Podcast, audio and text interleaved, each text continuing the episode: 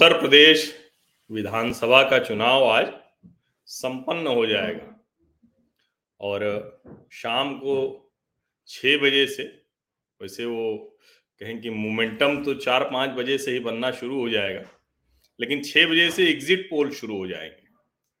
और उसके बाद अलग अलग टीवी चैनल्स पर आपको नंबर दिखने लगेंगे, आंकड़े आने लगेंगे, जो बताएँगे किसकी सरकार बन रही है। अब ज़ाहिर है चूँकि एक बड़ा ये जो कंपनियाँ होती हैं, वो बड़ा सैंपल साइज़ होता है, वो जाके लोगों से मिलते हैं, बात करते हैं तो वो सब कुछ होता है।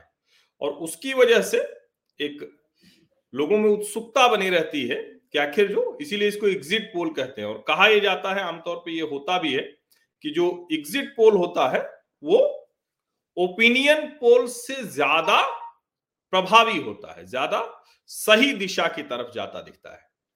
ओपिनियन पोल्स में क्या है कि ओपिनियन पोल्स में ज़्यादातर जो अब तक रहा है कि ओपिनियन पोल्स बमुश्किल, किसी भी सर्वे एजेंसी के हो, बमुश्किल उस तरह से नब्ज पकड़ पाते हैं। ये एक कहे कि अंतर है ओपिनियन पोल और एग्जिट पोल पर। और उन सब के बीच में हम जैसे लोग भी होते हैं, जो आप लोगों से बातचीत करके, अपना अनुमान लगाकर, राजनीतिक विश्लेषण करके और एक नंबर देते हैं। हालाँकि अब आज अभी जब आखिरी चरण के मतदान संपन्न हो गए हैं तो फिर कोई नंबर देना ये बहुत कोई समझदारी की बात नहीं है। लेकिन जोखिम हो ना समझी हो, जो भी हो, अब हम लोगों का तो ये काम ही है। तो ये काम हम करते रहते हैं। अब आज क्या हो रहा है? देखिए, आज की जो सीटें हैं, वो अगर बहुत स्पष्ट तौर पर देखें तो प्रधानमंत्री नरेंद्र मोदी का क्षेत्र है। आज की जो सीटें हैं, वो जो समीकरण जो बनाया था, उन्होंने अखिलेश यादव ने, जिसको लेकर बड़ा चर्चा हुई कि इस बार तो देखिए ओम प्रकाश राजभर नहीं है साथ में। फिर एक और बात होती है कि जो मुस्लिम राजभर समीकरण है वो पूरा खेल बदल देगा। लेकिन यहीं पर अपना दल का भी प्रभाव क्षेत्र है मिर्जापुर और दूसरे जो क्षेत्र हैं, ये भदोही, बनारस। और जो सबसे बड़ी बात है कि ये प्रधानमंत्री नरेंद्र मोदी का संसदीय क्षेत्र है। अब जब मैं अलग अलग देखता हूँ कि क्या स्थितियाँ बन रही हैं तो एक बात बड़े मुझे स्पष्ट दिखी और इस पर कोई भ्रम नहीं है। नतीजे तो अब मतलब आ ही जाएँगे, लेकिन भ्रम नहीं है। और वो भ्रम किस बात पर नहीं है? वो भ्रम इस बात पर नहीं है कि आखिर मुद्दे क्या हैं? सातवें चरण में। वैसे तो सभी चरणों में ये मुद्दे हावी रहे, इस पर काम करते नहीं सभी चरणों में अलग अलग बातें भी थी। लेकिन इस चरण में सबसे ज़्यादा अगर कोई मुद्दा है तो वो विकास और विकास पुरुष इसी पर चुनाव होता हुआ दिख रहा है। अब मैंने ट्विटर पर और यूट्यूब पर वो पोल डाला था। तो उसको लेकर कहें कि मुझे लगा कि एक बार आपको पोल दिखा देना चाहिए। अब ये वो एग्जिट पोल है और ये एग्जिट कहाँ से है? तो एग्जिट कोई ये मैं गया नहीं किसी के पास।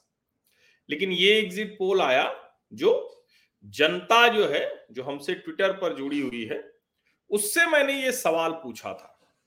उससे मैंने सवाल पूछा कि 10 मार्च को उत्तर प्रदेश में किसकी सरकार बनेगी?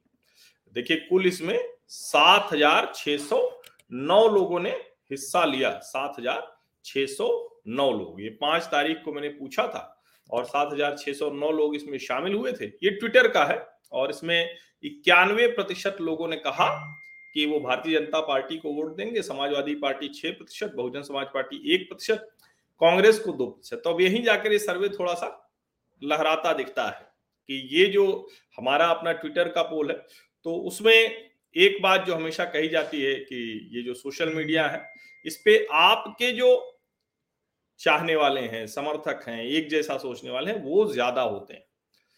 लेकिन ऐसा नहीं है कि ये सबके पास जाता नहीं है।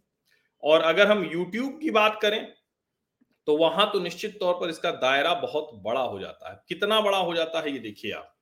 ये चौवन हज़ार वोट पड़े हैं फिफ्टी फोर थाउज़ेंड और आज आप एग्जिट पोल्स में सबका सैंपल जो सर्वे साइज़ है वो देखिएगा। इसमें 54,000 वोट्स हैं 94 परसेंट लोग भारतीय जनता पार्टी की सरकार बना रहे हैं चार प्रतिशत समाजवादी पार्टी की सरकार बना रहे हैं एक प्रतिशत बहुजन समाज पार्टी और एक प्रतिशत कांग्रेस। अब ज़ाहिर है कि इसमें भी वो आंकड़ा उस तरह से नहीं आता है। अब जो हो सकता है कि दूसरे लोग हों जो सपा की ही सरकार पहले दिन से बनवा रहे हैं, उनके यहाँ जब कोई ऐसा पोल होता होगा तो वो शायद आंकड़े अलग होंगे। लेकिन मैं इसको डिस्काउंट करता हूँ। और मैं बहुत जिसको कहें कि एक निरपेक्ष भाव से टीवी चैनल और जो, जिनको हम कहते हैं ना कि जो यूट्यूबर्स हैं, जो अलग अलग लोग जाके ज़मीन पर बात कर रहे होते हैं तो उनको मैं बहुत ध्यान से सुनता हूँ। और वो चाहे जो हो, चाहे वो कह रहे हो कि सपा की सरकार बनेगी, चाहे कह रहे हो कि भाजपा की सरकार बनेगी। उनमें जब आप वो बातचीत सुनते हैं, तब आपको वो समझ में आता है कि आखिर हो क्या रहा है। और मुझे जो समझ में आया वो मैं आपको बताता हूँ। आज भी सुबह से आप देखिए, जो टीवी चैनलों पर, कतार में लगे लोगों से या वोट दे के आने वाले लोगों से लोग पूछ रहे हैं तो बहुत बिना कोई, उनको कोई भ्रम नहीं है, कोई झिझक नहीं है, कोई संकोच नहीं है। वो सीधे कहते हैं कि नरेंद्र मोदी के नाम पर वोट दे रहे हैं। वो सीधे कहते हैं कि भारतीय जनता पार्टी को वोट दे रहे हैं। वो सीधे कहते हैं कि योगी आदित्यनाथ को वोट दे रहे हैं। उसमें कुछ लोग मिलते हैं जो कहते हैं कि नहीं, हमें रोज़गार नहीं मिला। तो कुछ लोग ये भी कहने वाले मिलते हैं कि भाई, रोज़गार जो मिला है वो और बेहतर हो, इसलिए हम दोबारा चुनेंगे डेवलपमेंट के मुद्दे पर ही पूरा चुनाव फोकस होता है। और योगी मोदी को लोग ये कहते हैं कि भाई, विकास का तो मुझे लगता है कि ये जो सातवां चरण है जिसमें खुद काशी संसदीय क्षेत्र है और मोदी जी की सीधे प्रतिष्ठा फंसी हुई है। तो वहाँ मुझे लगता है कि निश्चित तौर पर जो मतदान हो रहा है, वो विकास और विकास पुरुष पर ही है। अब विकास और विकास पुरुष पर मतदान होगा तो किधर जाएगा? ये कोई छिपा हुआ रहस्य नहीं है भारतीय राजनीति में पिछले कुछ समय से। चाहे वो गुजरात हो और फिर चाहे वो देश की राजनीति हो। उत्तर प्रदेश का भी चुनाव हमने देखा है 2017 का। तो लेकिन फिर ये सवाल आता है कि क्या एक ही चीज़ बनी रहेगी? क्या आखिर 2012 में तो भारतीय जनता पार्टी बुरी तरह से हारी थी? तो 2012 से 17 में जो हुआ, वो दिखा। एक बड़ा नेतृत्व आया, एक सामाजिक गठजोड़ बना, जो अलग अलग लोगों को लगा कि वो भी एम्पावर हो गए, ये सब हुआ। लेकिन 17 से 22 में क्या हुआ? आप अगर ध्यान से देखें तो 17 से 21 तक तो कुछ भी नहीं हुआ। कोरोना आया तो उससे हल्लांगामा बचा लेकिन सच कहें तो किसान आंदोलन की बुनियाद पर उत्तर प्रदेश में सरकार पलटने की बात कही जाती रही।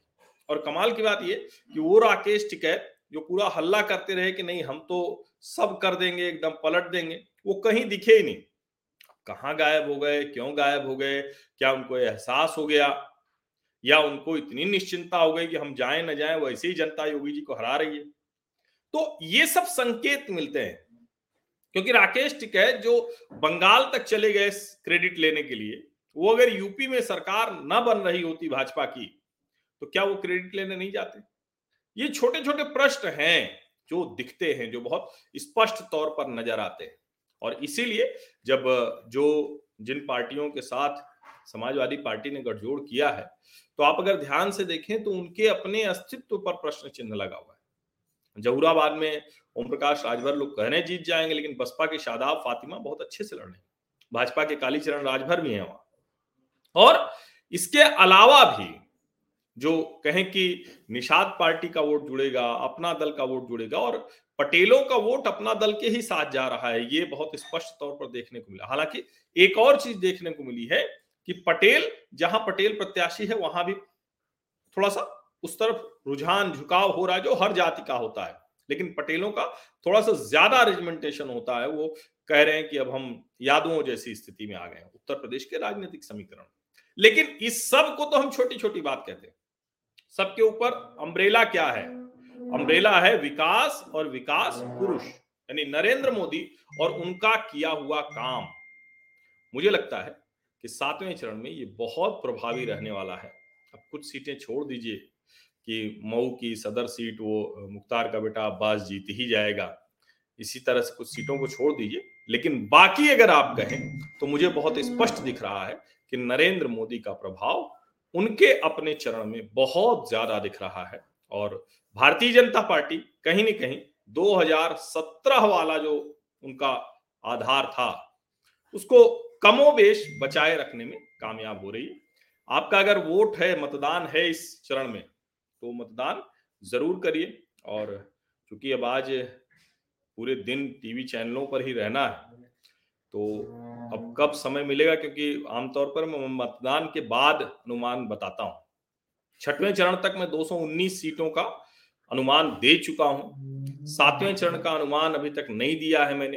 हालाँकि मोटा मोटा एक कहें कि आपको अनुमान मेरी बात से लग रहा होगा। मैं कोशिश करूँगा कि एग्जिट पोल के पहले मैं आपको वो अनुमान बता दूँ। और मुश्किल भी है थोड़ा सा क्योंकि जिसको हम कहते हैं ना कि उसके लिए समय जो चाहिए और मतदान के बाद वाला जो इनपुट होता है, वो शामिल नहीं हो पाएगा। क्योंकि तब से तो एग्जिट पोल शुरू हो जाएँगे। तब बहुत मतलब जिसको कहते हैं ना कि इतनी बम्बार्डमेंट हो जाएगी कि हमारे अनुमान की बहुत ज़्यादा आप लोगों को नहीं रहेगा कि आए कि नहीं आए। तो ये कुल मिला के, लेकिन फिर भी मैं प्रयास करूँगा कि एग्जिट पोल से पहले ही मैं अपना नंबर दे दूँ। और फ़िलहाल मुझे लगता है कि भारतीय जनता पार्टी की सरकार बन रही है और विकास विकास पुरुष ये मूल है, धुरी है पूरे चुनाव की। बहुत बहुत धन्यवाद।